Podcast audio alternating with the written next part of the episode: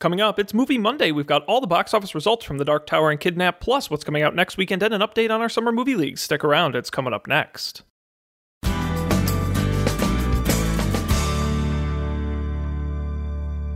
Greetings, everyone. Today is Monday, August 7th, 2017. I'm Sean Jennings, and you're listening to the Coffee and Beer Radio Network. It's Movie Monday, which means we've got all the news you need to know from the box office, and we're going to begin with this past weekend and those box office receipts. Well, there's not really too much to talk about when you look back at this past weekend because it was the lowest grossing weekend of the summer and the sixth lowest grossing of the year, with the top 12 films grossing just $111 million. But we have to start somewhere, so we'll begin with the number one movie this weekend, The Dark Tower, based on the Stephen King sci fi fantasy series. It brought in $19.5 million from just over 3,400 locations. It's a very disappointing debut for the $60 million film. Uh, you have to also note the 18% rating currently on Rotten Tomatoes.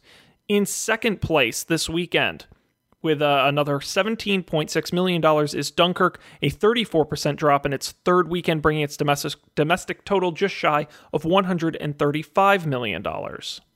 In third place, the animated film The Emoji Movie, which brought in another 12.35 million, dropping 50% in its second weekend for a total of just shy of 50 million in 10 days. Also worth noting this weekend, in fifth place, the film Kidnap, which also released this past weekend, starring Halle Berry. It brought in $10.2 million. Also worth noting this weekend, Wonder Woman came so close, but came just shy of 400 million, just half a million dollars short of that mark. It is expected this coming week to pass the mark, becoming the 27th film all time to top 400 million. Also worth noting, Despicable Me became the most successful animated franchise of all time when you include the three Despicable Me movies and the Minions spin-off. It has grossed a total of $3.5 billion domestically, beating the previous record holder, Shrek. Coming up next weekend, we'll see the release of three major films. The first, Annabelle Creation, is the third film in the Conjuring series after Conjuring and Conjuring 2.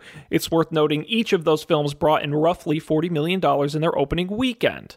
We'll also see the release of The Glass Castle, the drama film starring Brie Larson, Woody Harrelson, and Naomi Watts. And lastly, the animated sequel, The Nut Job 2, Nutty by Nature. Ugh.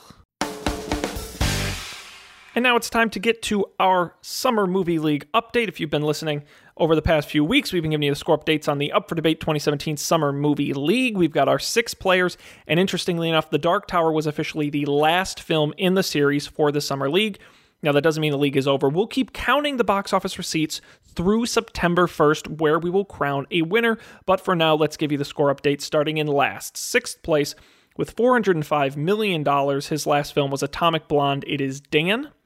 In fifth place with $509 million, still bringing in money from the emoji movie, it's Sarah. In fourth place, his film, our last film, The Dark Tower, it's Mike. In third place, with $565 million, it's Colby. In second place, with $607 million, it's Matt. And in first place, with $641 million, it's Phil.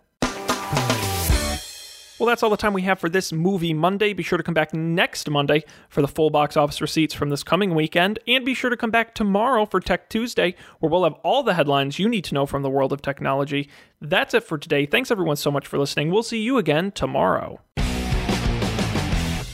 You're listening to the Coffee and Beer Radio Network, serving up the best in pop culture five days a week, from movies and TV to tech and more. Anytime on our anchor station at anchor.fm slash coffee and beer and wherever you get your podcasts.